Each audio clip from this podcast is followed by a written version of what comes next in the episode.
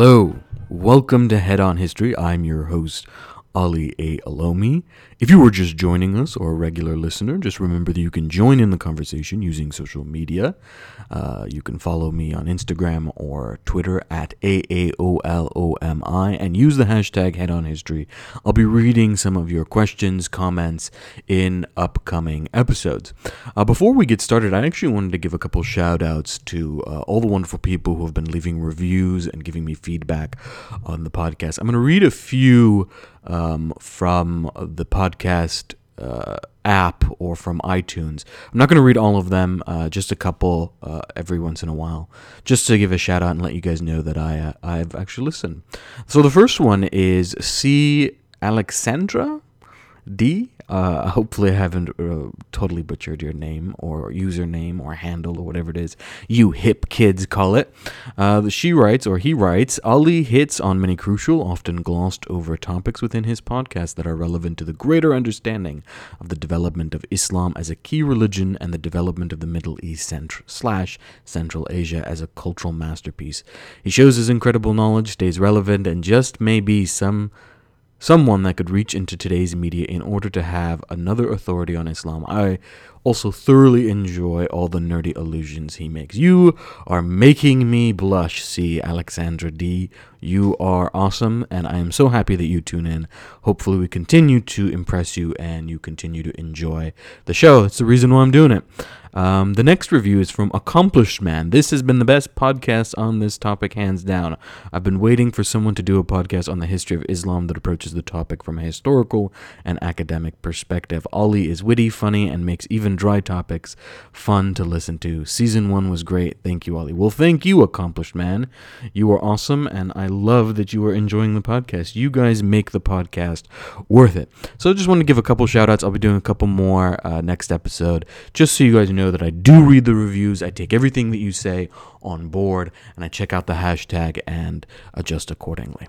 So let's get, dive into our topic. This episode, I want to talk to you about the hijab. That's right, you have yet another case of a man going to cover the hijab. As if Muslim women have not heard men talk about the hijab all their lives. I mean, uh, how many times I've had friends and colleagues talk about going to the mosque, and all the, the khutbahs or the sermons are about how women need to be wearing hijabs and modest. So, yet again, here I am. I am going to be mansplaining the hijab. I am fully aware of that as a straight dude, this is going to be a kind of a weird topic. But hopefully, I can introduce some historical analysis to the idea. So, even though I'm going to call this episode History of the Hijab, I'm actually going to talk about religious garb in general. So, I'll be talking about men as well, because it's, as it's less least understood, is that the hijab doesn't just refer to women, it also refers to men. So let's talk about this idea of religious modesty and garb and religious clothing and how that has been transformed over the years. We're going to start off with two relevant verses from the Quran, and then we're going to historicize those verses as well as look at the early Islamic period to see if we can understand any details about that time period. So the first one is ver- is Surah 24, verse 30. And it says, Tell the believing men to lower their vision and guard their private parts. That is pure for them. Indeed, Allah is acquainted with what they do. So here we have a very clear injunction on men to lower their gaze, to be modest, and to guard their private parts.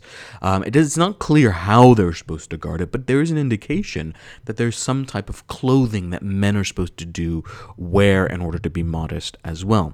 The verse goes on to ayat or verse 31 and tell the believing women to lower their vision and guard their private parts, and to not expose their adornments except that which is necessary, appears thereof, and to wrap their head covers across their bosoms.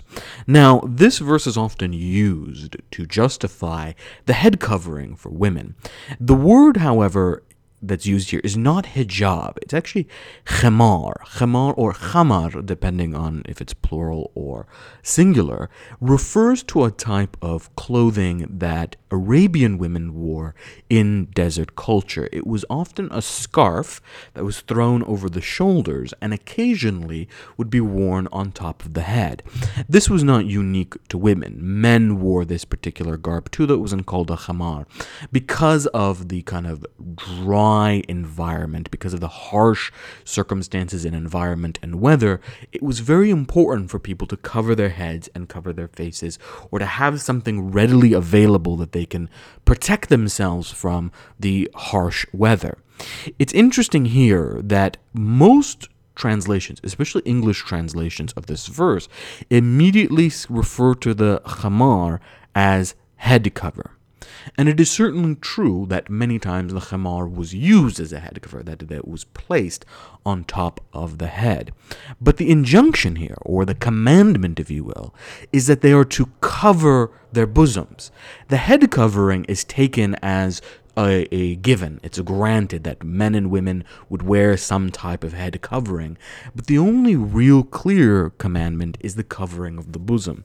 So it's not a not a verse that generally actually refers to in its historical context saying that women must cover their heads or their hairs. It simply assumes that that is already part of the culture.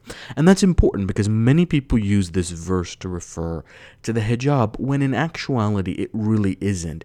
It's referring to a different type of modesty, really the covering of the bosoms. Now, let's historicize this. This particular verse actually refers specifically to a moment in the prophet's life, in, in Muhammad's life, in which uh, Aisha, one of his wives, his youngest wife, was faced with a series of rumors. She was left behind at one battle and she was picked up by someone and brought back into the city, and that led to all sorts of rumors being spread. And then, in response to those rumors, this verse was revealed. In other words, this verse fundamentally has more to do with speaking about people's virtue and character than it does physical. But it also refers to the idea that men and women must guard themselves and guard one another, that their virtue is tied up to this kind of idea of talking to one another, uh, keeping oneself uh, kind of protected. So this is a particularly interesting verse and one that we're going to see throughout this episode as being reinterpreted over the years. But I wanted to start off with that one and historicize that it has more to do with rumors and guarding virtue than it does with specific uh, adornments or specific uh, garb that you need to wear. It's actually not clear what this kind of guarding that men and women are supposed to do, other than the khimar, which is a scarf, must cover the bosom.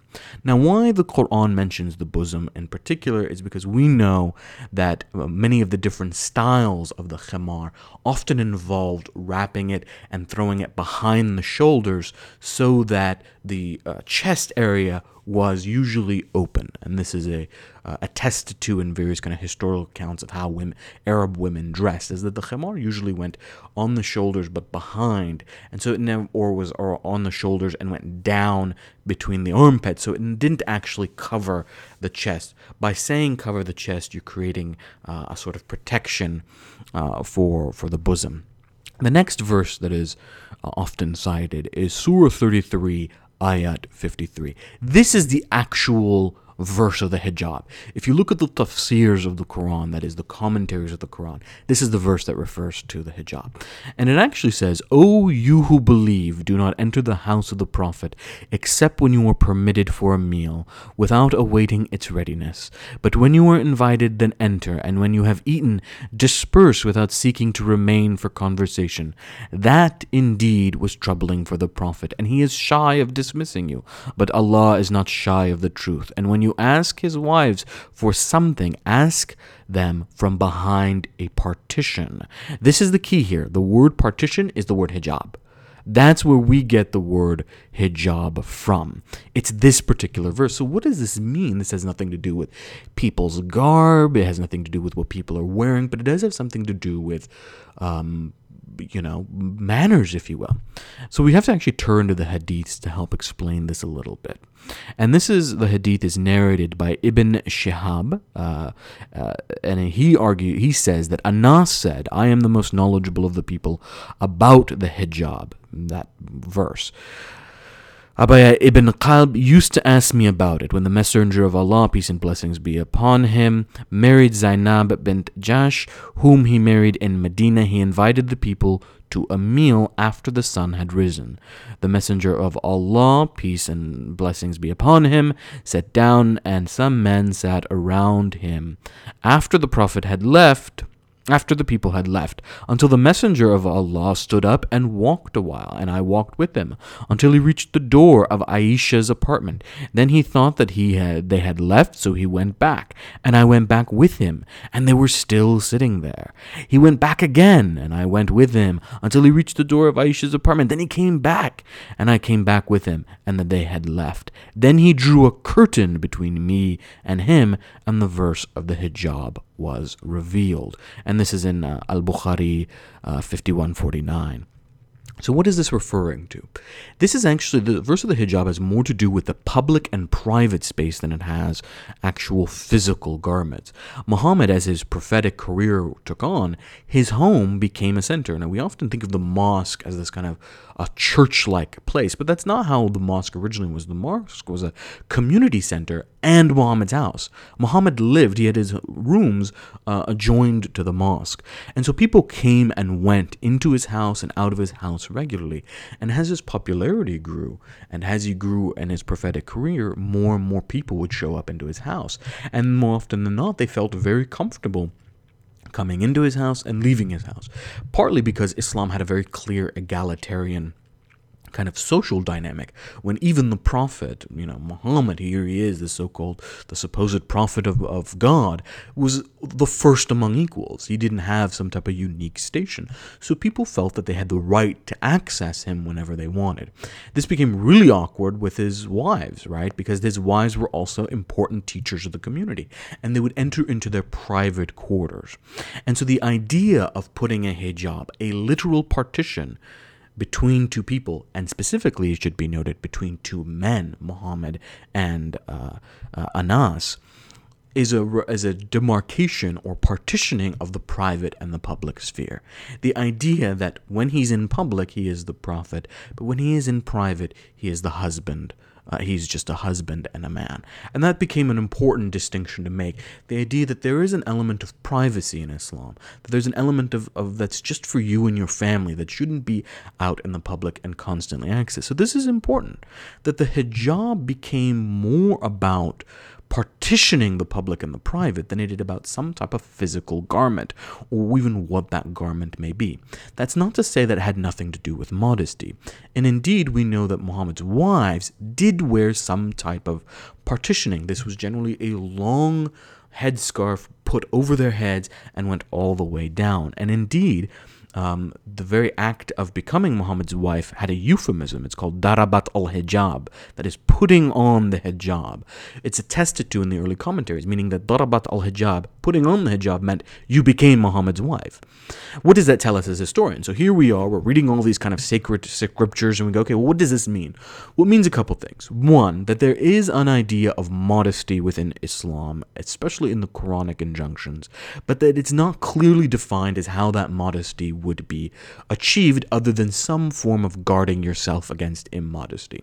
For men and women, it meant lowering their gaze. For women, it made sure it meant really don't let your bosoms fall out. Don't have, you know, your boobs out in the open. Now, why did that why does that particularly matter? Because some Arab tribes did have women with their bosoms out in the open. So there's a very specific context to that. And then there's we also know that there is this notion of a particular garb, one that covers the head, known as the khamar, and that this was uh, particularly associated with Muhammad's wives. And the idea, therefore, of, of Muhammad's wives having a particular garb associated with them is another component that we must recognize. What this shows us is that within the lifetime of Muhammad, there isn't a widespread veiling or uh, covering up that happens. And indeed, when the verse is revealed, what we hear is that the women of Medina took off their aprons, tore their aprons, and then put them on their heads. What does that say? It says that not all women had head coverings in the first place. Second, that they only covered their hair as a way of associating themselves with the wives of Muhammad, that they too were as pious as the wives of Muhammad. And three, that there wasn't a clear, uniform idea of what that modesty meant. The hijab was really just about partitioning the private and the public, and the khamar was really just about guarding your your kind of public and private selves, if you will. And it isn't until much later that we associate the word hijab with the head covering that we see today. And what's interesting is I it's important to recognize that the Islam doesn't invent the head covering in any way shape or form. It's actually a widespread practice within the Near East. In fact, when I teach my class on the history of Islam, when we come to the sections about the hijab, what I do is I put up pictures, a bunch of different pictures, and some of the pictures are actually uh, young Muslim women praying, and others are pictures of uh, Syriac Orthodox Christians, uh, Russian Orthodox Christians, etc. And I ask students a kind of trick question. I go, well, "What religion is this?" And they all go uniformly, without fail, "Oh, those are Muslims praying." And it isn't until I point out that some of the pictures are uh, Christians that they go, "Wait." Why are they wearing a hijab? And that's the key, is that the head covering is almost indistinguishable between Eastern Orthodox churches, the practices of the Syriacs, the practices of the Chaldeans, the practices of the Russian Orthodox, etc., and that of Muslims. So how do we get to that moment when Islam becomes associated with the hijab uniquely, and how does the form of the hijab really come about? So, to understand this, we need to understand garb in late antiquity. Ancient history, the oldest record that we can find about women covering themselves up comes from the Assyrian Empire. The Assyrian Empire is uh, one of the later uh, Babylonian empires. We have first uh, we have uh, Sumerian empires. We have first uh, the Akkadians, then we have the Babylonians, and then we have the Assyrians. And the Assyrians write a series of laws, and these laws are very militaristic. They're enforced by coercive power, that is, whipping, beheadings, etc. And the Assyrians write on a tablet: if the wives of a man or the daughters of a man go out into the streets, their heads are to be veiled. The prostitute is not to be veiled. The slaves are not to veil themselves. Veiled harlots and slaves shall have their garments ceased, and fifty blows inflicted upon them, and a bitumen poured on their head. So, for the Assyrians, veiling was important, but veiling was an act done by upper class women. The Assyrian women would demarcate their social standing by putting on a headscarf. And this was common in the broader Mediterranean. We know, for example, that the Roman women also wore some type of head covering, but because they were in warmer climates, more uh, uh, temperate climates, warmer and temperate climates, and they didn't have the type of dry desert heat, they instead had the muggy Mediterranean heat, their clothes were more diaphanous, and so were their veils. It would usually be held in their hair by some type of hair clip or comb, and then it would flow down their backs. This was a common Roman garb, so it didn't cover the entirety of the hair, but it marked the social status of an upper class patrician woman. Uh, the Vestal Virgins of the Romans, this is the priestesses of Hestia or Vestia, who are uh, considered to be uh, very sacred figures in Roman society, they would wear veils, and their veils looked a lot like the ones that nuns wear today. So the kind of habit that a nun wears and the head covering that a nun wears is something that comes from the Vestal Virgins. And this becomes part of Christianity. Christianity is a product of the Mediterranean world in late antiquity. Uh, 1 Corinthians uh, chapter 11 verses 4 to 7 states, Every woman who prays or prophesies with her head uncovered dishonors her head. So early Christian women also wore head coverings, and not just when they were in quote unquote church, but everywhere. Because remember, during the rise of Christianity, there are no churches. You were preaching in in, in mausoleums and in forums and in places, even secret places like graveyards. So you were constantly uh, preaching and praying, but you would have to cover your head. So they wore it. We know that Jews as well wore a head covering, though it's not clear whether Jews, this comes out of scriptural interpretation or an adoption of kind of Roman society. Um, we know, for example, from the uh, Babylonian Talmud, Rav Sheshet says, Seeing the hair of a woman is erva, which means immodest. So the idea was that women, had, in order to be modest, had to cover their hair, and the kind of practices of women veiling themselves and women's modesty is known as tizinut, in, in Hebrew, and in particular, we see it in Byzantine society. Byzantine society, which adopts a much more Greek style than a Roman style of veiling. In the Greek world, women not only veiled, but if you were a matron, that is, a, a woman that was the head of the household, you were secluded, meaning you didn't go outside. You would send younger women and you would send slaves to go out and do stuff in the agora you yourself never left your house. You were secluded away. The idea of this kind of private sphere, that was your domain, and that's it. So that was a important uh, kind of understand. That was an, this is important to understand the kind of culture of late antique world, and it's in this world that Islam emerges. And so the hijab shouldn't be seen as a uniquely Muslim practice, but part of the broader cultural practices of the late antique ancient Mediterranean Near East. Ancient Greeks did it, the Romans did it, the, uh, before them the Assyrians did it, Christians did it, Jews did it, and Muslims themselves did it. So now that we understand the kind of cultural historical context, we can also see where Islam fits into this. Islam is a continuation of some of these traditions. And when we see that some Muslim women, particularly the Medinans and upper class Meccan women, did it, um, and the wives of Muhammad, we also know that it was not particularly widespread during Muhammad's own time, meaning that Muhammad didn't enforce any type of garb on women. He didn't say you have to wear this or you have to wear that, and that women's dress varied from tribe to tribe. And again, this ref- it's likely that some of this referred to social status, that the Meccan women who were upper class were very comfortable wearing headscarves as a marker that they were different, and, and the Medinian women as a sign of piety. We also know that slaves were not allowed to wear headscarves, and so the idea of Muhammad saying that you can wear some type of veil, scarf, or a head covering is almost an, an, an attempt to make this egalitarian, to make it completely and totally socially equal, to break away from the idea that only the elite women could wear these type of clothings. Any woman can. Remember, in Arabian society, borrowing from the Byzantine world, borrowing from the Mesopotamian world, only elite women did it. Only elite Meccan women did it. Only the Quraysh and certain tribes. Other women went bare-chested. Other women didn't wear any uh, any of these type of head coverings. But most that lived in these desert societies would wear something to cover themselves. But elite women in particular would wear something that would demark themselves or mark themselves as separate from working women and slaves. And working women and slaves were not allowed to wear the type of clothing that elite women were wearing. So, in some regards, the verse acts as the, an attempt to create a sort of more egalitarian tradition here, saying that all women can do this and it would be a mark of piety, but it never clearly defines what it looks like. And so, as a result, within Muhammad's lifetime, there is no uniform hijab that exists. Um, some women wear head coverings, some women do not. But by the time after Muhammad's death, by the time of the Umayyads, that is the first Arab dynasty that moves the uh, capital from from the Arabian Peninsula to Damascus. For those of you that are interested, season one covers the history of the Umayyads. You can go and listen to that episode. We see that the veiling becomes more common amongst elite Muslim women. They borrow what is known as the discipuli veili or the discipuli veili, the discipline of the veil that the Byzantine Christian women wear.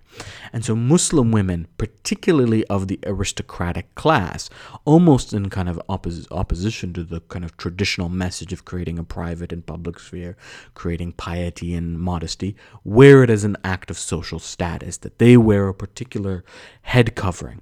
This head covering is long, so it differs from the Arabian khamar that we've talked about, some more khamar that we've talked about so far. Um, that is not a scarf that they wear on their shoulders that they th- that are, they were recommended to throw over their bosom. Instead, they wear a veil very similar to what the Byzantines wear. It's high up on the head, held by some type of knot or comb, and it hangs down long, almost creating a sort of a walking mobile seclusion in some ways, a certain type of tent, if you will. They would wear it and it would come all the way down long. And this was a very popular practice amongst the Umayyads. And it, it continues when, it, when the Muslim empire becomes more Persianified, they adopt the idea of secluding women in particular. Uh, this is where we start to see the first examples of a harem right? So up until now, we don't have really a concept of a harem. Harem just means a, a sacred space or a forbidden space, um, and we see that that wives are secluded away. Up until this point, this seclusion is not a common Muslim practice. Muslim women fought alongside of Muslim men. They worked alongside Muslim women. They were very clearly out in the public. There's dozens upon dozens of records of Muhammad interacting with Muslim women in the public sphere. They taught, they prayed, they taught. They were important transmitters of the hadiths. Um, but during the kind of Persianification of the Muslim empire during the what's known as the Abbasid period, and again you can listen to the first season for the history of the Abbasids, we start to see a clear sign of seclusion amongst royal women. And so the king or the Khalif at the time would have his wives secluded off in a kind of separate quarter of the palace. One part of the palace was public, that is, where people were allowed to come in and make their petitions. He would walk around his gardens, and another section of the palace would be separate, and that would be secluded, and that would be the earliest ideas of a harem. Um, and this is, you know, uh, sometimes we hear some kind of interesting responses from Iranian nationalists in particular who, who look to kind of a pre Islamic Iran and go, oh, well, the hijab and the headscarf came in from, from the Arabs. And when we look at this history, that's just not true. The headscarf and covering was already practiced by the Persianate world in, in what is modern day Iran and Afghanistan, borrowing directly from the uh, Assyrians who had conquered the entire region. So Islam was a continuation of it, and an element adding onto it a sort of religious dimension and a component of it that w- that indicated piety, uh, not just modesty. And then the Persianification of Islam created the seclusion. With the coming of the Turks and the Mongols in particular, who were a strong tribal society, the harem was codified into law, and it became a, a normal practice. So, those of you who are uh, Game of Thrones fans, um, if you ever remember that scene with Dana- with Dany when she gets taken by um, the Dothraki, she dra- her dragon just saves her. She's caught by the Dothraki, and they take her to this kind of sacred place where all the widows of of the former um, khans, right, the leaders, if you will, of these various tribes, of the various khalasars, they have to live in this area, all the widows. Uh, and they're secluded and they're, they're kind of sanctified and they're considered untouchable, but they have to live alone and away from society that is part that is kind of weird interesting fantasy but uh, has historical connections that particular experience is part of the Turco Persian world as codified first by the Ottomans and then the Mughals, this idea of women as secluded.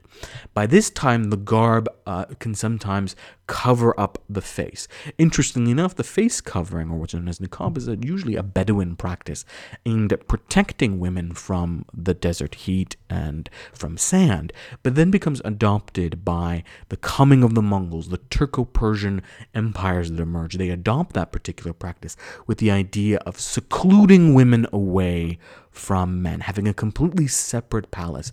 And that's when it's codified into law under the kind of Umayyad time period, you start to see it go beyond the palace. So under the Abbasids, it's only the palace that's doing this, right? You have the women's quarter, you have the public sphere. By the time of the Ottomans, houses are modeled after the sultan's palace. And so that when you would come into a house, there would be this kind of public sphere, and then the woman would be secluded away. And in particular, they would be behind some type of curtain curtain of some sort. This becomes known as the parda in the uh, kind of Indo-Persian world in Afghanistan, India, etc. Um, and that kind of curtain to separate the men and the woman becomes particularly popular thanks to the Timurids and then the Ottomans and the Mughals after them. The Timurids are the ones that really adopt the kind of Mongol practices, fuse it with the Persian culture, and codify it, and the Ottomans pick up after them, the Ottomans and the Mughals. And indeed, today, if you were to go to a lot of mosques, you would see a similar uh, demarcation where men pray up at the front, behind them, there's some type of curtain or barrier, and then women pray there we find the same thing, or that you would find a completely separate women's quarter where Muslim, the men would at, pray at one area and the women would pray upstairs or in a separate room.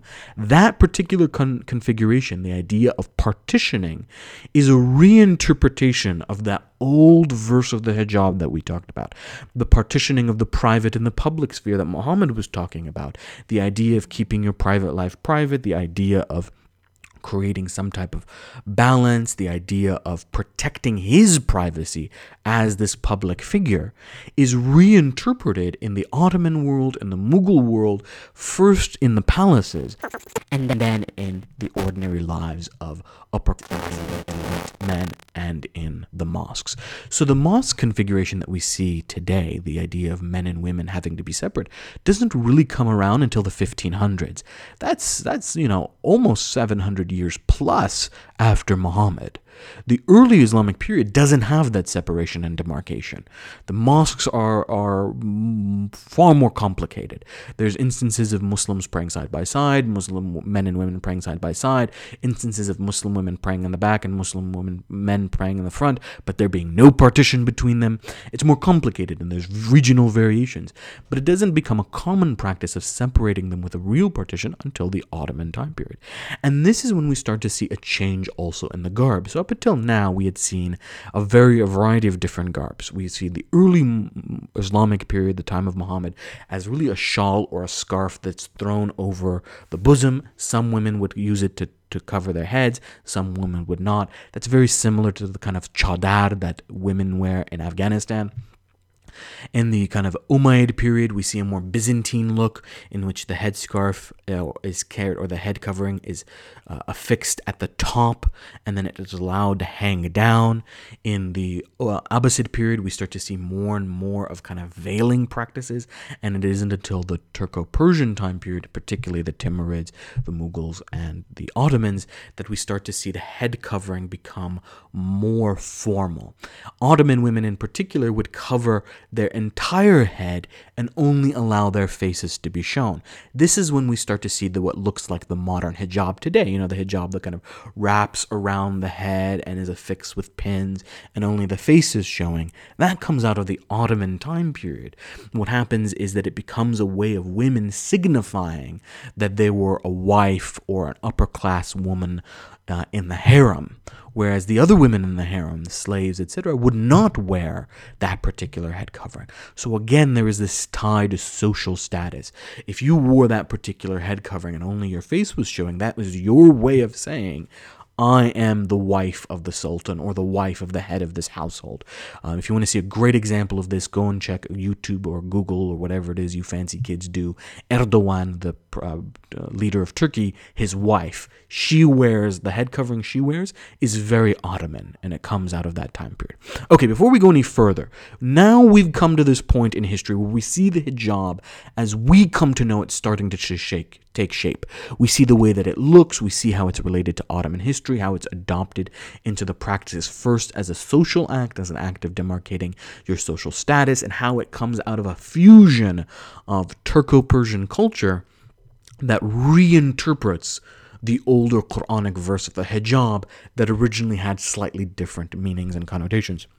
We're going to take a break from this big rambling, and what we're going to do is a quick rapid fire round. All right, so we've got three questions this time around. Can I wear the headscarf to cover my bald spot? Was the hijab ever enforced? And is the hijab and the burqa the same thing? So the first question, can I wear the headscarf to cover my bald spot? This is clearly a question submitted by our sound engineer here at Head on History, who is uh, making a dig at me. For those of you that aren't looking at the avatar or the cover of the of the head on history. I am clearly a bald man. So, can I wear the headscarf to cover my bald spot? No, you may not. Though the kufi, which is the male equivalent, which we'll be talking about in a minute, is a really useful tactic to covering up bald spots. And there are many a men that I have known that are bald, but they wear a kufi. Was the hijab in force? Is the second question. The answer to this is no. Up until most of Islamic history, for most of Islamic history, there was no enforcement of the hijab. The hijab was worn as an act of either piety or of social standing. It had both of those connotations, so we want to be clear about that. I'm also not dismissing the pious connotations of it. I'm not saying that oh only elite women wore it and you know you shouldn't be wearing a hijab. No, I'm saying that it has this history is multifaceted and both of these have both of those meanings are part of the hijab. On one hand, for women, it meant modesty, for uh, it meant uh, piety, and for others, it meant social status that you were an elite woman. Um, but it wasn't enforced until the Turco the Turco-Persian period. Um, as far as we can tell, I think the Abbasid period is the first time that royal women uh, it's enforced upon them. The Timurids is the first time that we start to see elite, uh, being enforced with elite women, and it's the Ottomans that first come out with the idea that no, you gotta you gotta veil yourself, you gotta wear this head covering uh, if you're part of the elite. Um, and again, the elite is the key word here. And the final one is the hijab and the burqa the same? No. The various head coverings have regional variations. The niqab, for example, is a predominantly uh, Bedouin use. The bit niqab is the face veil, that is something that is worn to cover the nose and mouth and only shows the eyes. This comes out of the Bedouin world because of the need to protect the face, and it isn't really popular in the Muslim world at all until relatively recently. Um, the hijab starts to become associated with the head covering specifically during the Ottoman time period. Before that, um, it can have a variety of different meanings. And the burqa referred to a much longer dress. Um, eventually, it takes on the form of completely covering the face with a couple holes in it. And we're going to talk about how those dresses come to be, and that's that's what we're going to move on to next. So that's our head on, that's our rapid fire round here on head on history. So now that we've established this kind of idea that that the hijab had a variety of different meanings and the complicated meanings, and that it, ha- it draws from a variety of different cultural practices practices, that it could mean piety and modesty, and it could also mean social status, and that it wasn't until the Ottoman time period that the form that we know as the hijab really came about. So about 1500 year, 50, the year 1500 or so is when we start to see it even after that, we don't see a particularly widespread notion of enforcing the veil. There is no uniform garb amongst Muslim women and men, but we see a cultural diffusion or just, that happens. Um, and the Muslim men, in particular, wear, just like Muslim women, head coverings. The two most common ones are kufi, which is a type of skull cap that um, may have been inspired by the Jewish kippah, um, and the fez and the turban. The turban is the third one. The fez, for those of you that don't know what it is, is uh, what Doctor Who wears, the 11th Doctor in particular.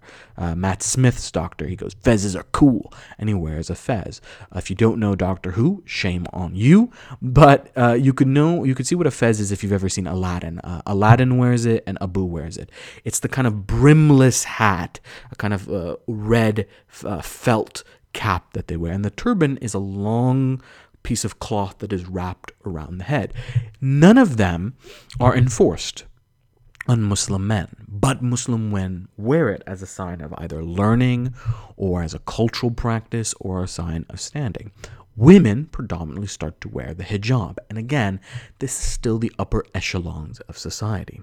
In the 19th century, you start to have the emergence of what is known as uh, modernist movements. These are movements that are dealing with the colonial realities, namely that there is a that that there is a new power ruling over these lands. Probably mostly most of them are Britain and France. Britain and France kind of divides up and has a bunch of spheres of influence. France, for example, in Lebanon, whereas Britain in Egypt, um, they start to exert their influence, and the the colonials bring, or the colonists bring with them, Victorian ideas of gender that men own the public sphere and women are in the private sphere, that there's a clear separation of men and women.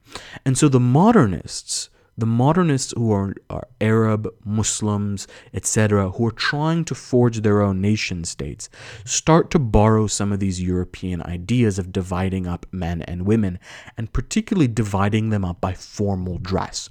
European modernity, people often forget this, is marked by uniformity not just military uniformity, but men and women wearing very specific type of clothing to indicate that they were part of modern civilized society. Up until this point in the Muslim world, the clothing is varied. While you have some conformity amongst the elites, men and women wear a variety of different things. The modernists attempting to create um, laws and rules that would bring their societies into the so called civilized world, whatever the F that mean, means, they start to create laws. We see this, for example, in uh, the 1925 with Ataturk, right? So Ataturk is Kemal Ataturk is one of the modernists and secularists in Turkey. With the collapse of the Ottoman Empire and the division of the Ottoman Empire's um, uh, territories amongst the British and the French. He needs to create a French character. He needs to create a Turkish character in order to establish a Turkish country, in order to establish Turkey. He goes, okay, well, what is Turkey? The French speak French, the British speak English, the French have a French character, they dress a certain way, the British dress a certain way, they have a British character. What is Turkish character? And how is it different from Ottoman character? What he does is he bans religious garbs because goes, that's Ottoman, that's the religious people. We need to become modern. For example, he writes, he gives this very famous uh, speech My friends, there is no need to seek and revive the costume of Turan.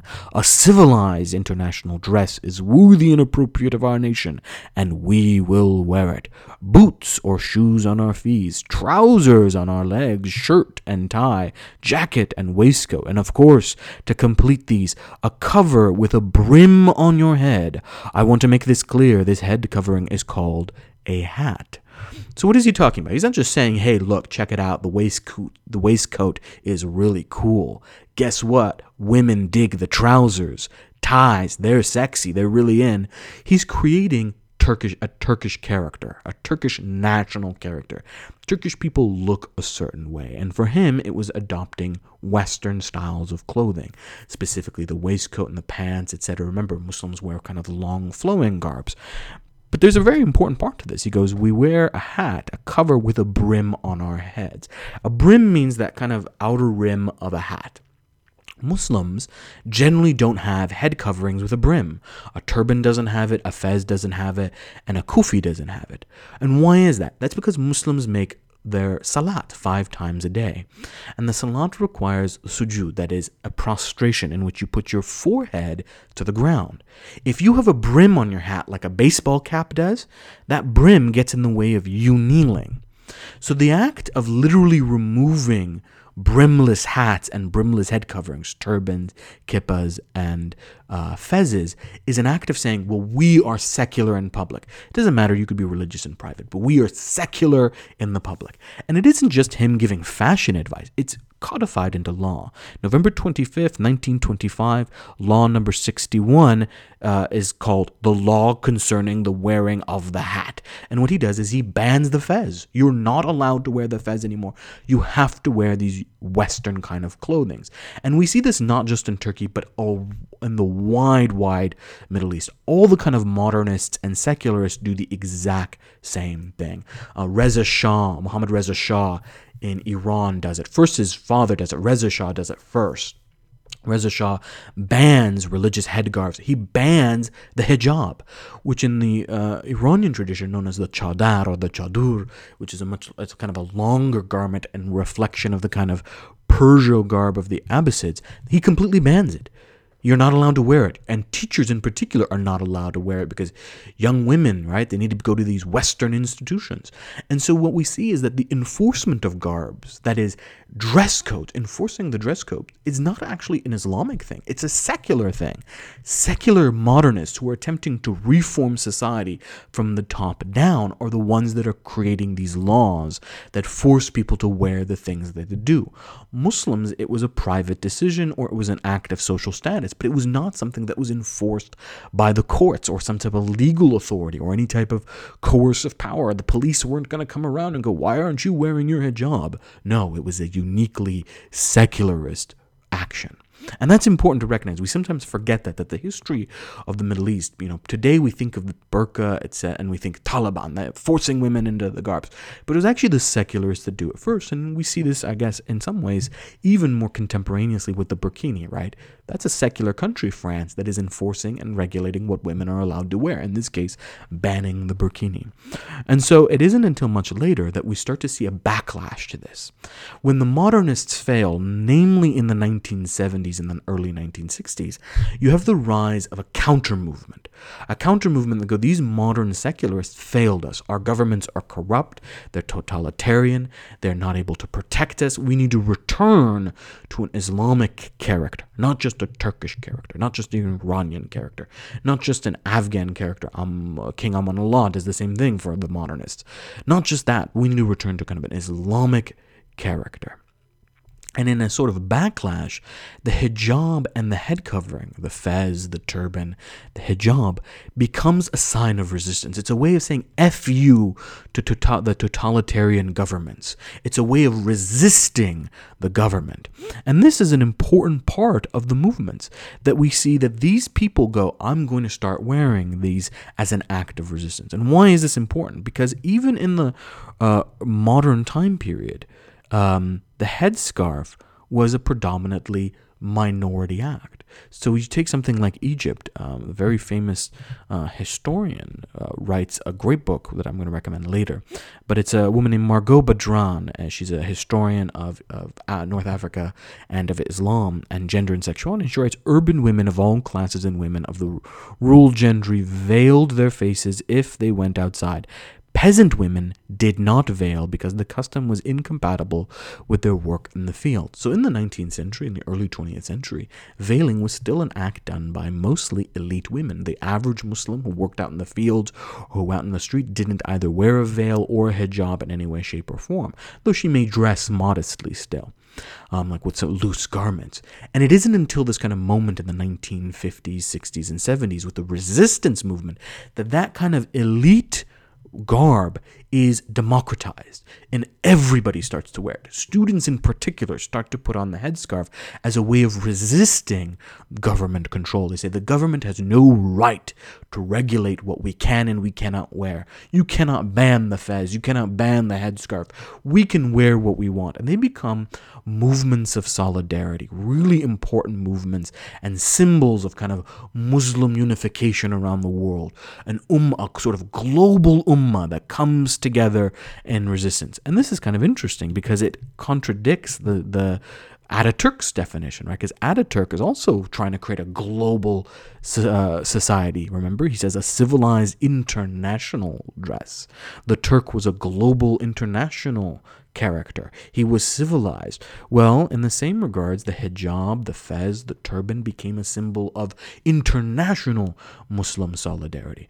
And so when these secular governments fell, Gamal Abdel Nasser, uh, you know, the, the, uh, the Reza Shah, Muhammad Reza Shah and the Pahlavi dynasty in Iran, they were replaced with various Islamic movements, these kind of coalitions of students and activists and feminists who were using the hijab and religious garb as a sign of social solidarity and resistance, all of a sudden these new governments come in and they go, you know what? Those secularists had a good idea.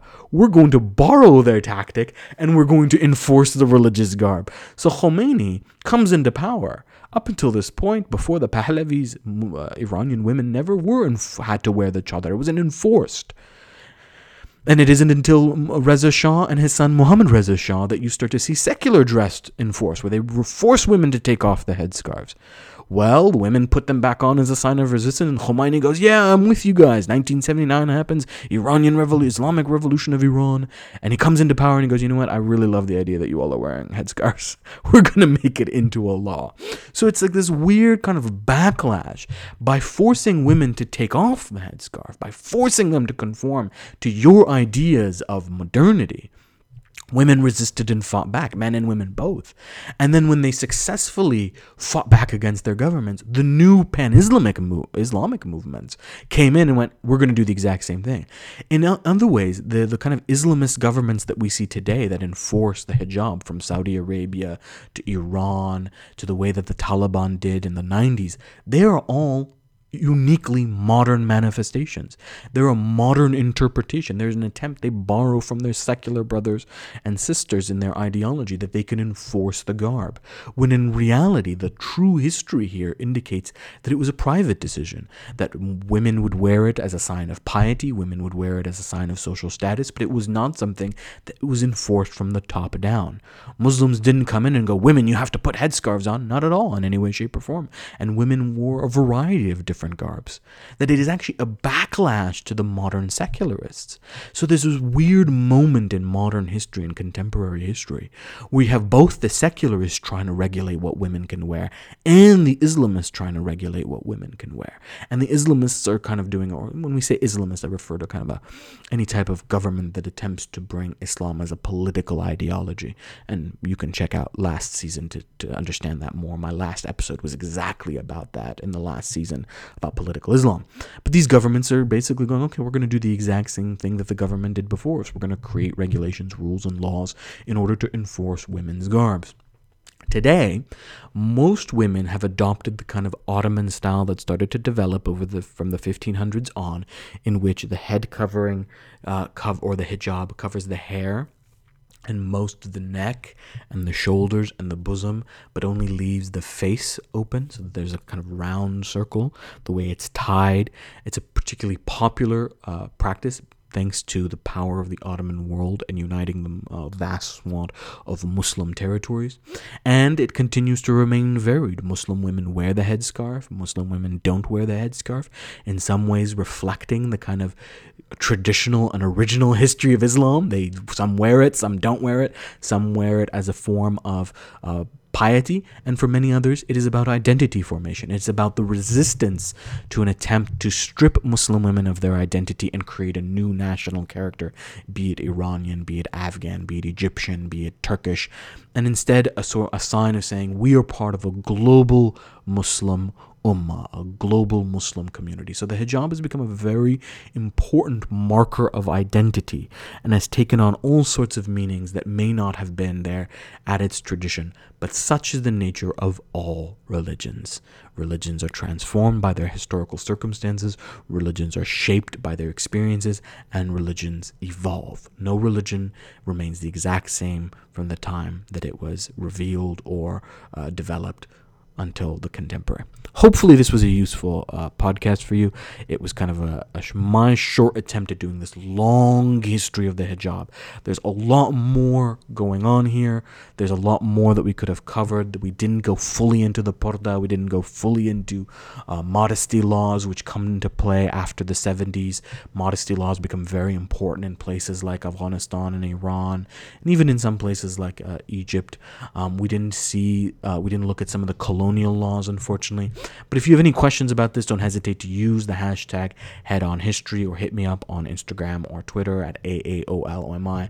I'm happy to answer further questions, and maybe we'll do like a part two sometime in the future. But for now, Hopefully, this was useful and you've got a, a, short kind of glimpse at the complicated and long history of the hijab and how it relates to gender, piety, social status, and how men have also had some type of religious garb that they wore as part of their identity. I'm going to conclude with a couple books, and then that will be it. The first book that I'm going to recommend, and this is kind of the definitive book that really opened up the question about gender and the debates about gender, is Leila Ahmed's Women and Gender in Islam Historical Roots of a Modern Debate. Brilliantly, brilliant work. I don't fully agree with her entirely. Uh, she kind of. Uh, reinterprets a lot of the later developments as just misogyny, but there's more to more complex histories there. But it's a really good starting place uh, for a book. The next is someone that I actually quoted in in the podcast, and that's Margot Badran, "Gender and the Making of Modern Egypt." Uh, it's actually called "Feminist Islam and the Nation: Gender and the Making of Modern Egypt." This is a really great book if you want to see how feminist Islam develops Um, if you want to see it, how gender is at the heart of nation making and the creator creation of national character. The next book that I'm, I'm going to recommend uh, is is probably one of my favorite books on gender, and it's also very timely in some regards. Uh, it uh, was released uh, after the Afghan invasion, and it was by a, a, female anthropologist known as uh, Lila Abu Lughod. Her uh, mother was a very famous historian, Janet Abu Lughod, who wrote Before European Hegemony, really great, great book, and some of the most famous books on Cairo. Lila Abu Lughod wrote this great book called Do Muslim Women Need a Saving? And it's the question about that really comes to this idea of gender at the heart of imperialism, the idea of, oh, we need to rescue women. And do Muslim women need that saving? Great book, highly recommend it. And the final one is a kind of, you know, fun addition in case you're three books wasn't enough, is uh, Minoo Moallem's Between Warrior Brother and Veiled Sister Islamic Fundamentalism and the Politics of Patriarchy in Iran. It really does a great job of explaining the sort of backlash to uh, an attempt to force women to wear certain type of clothing, a kind of backlash to and how Islamic fundamentalism and religious garb became part of identity identity making in Iran and an act of resistance.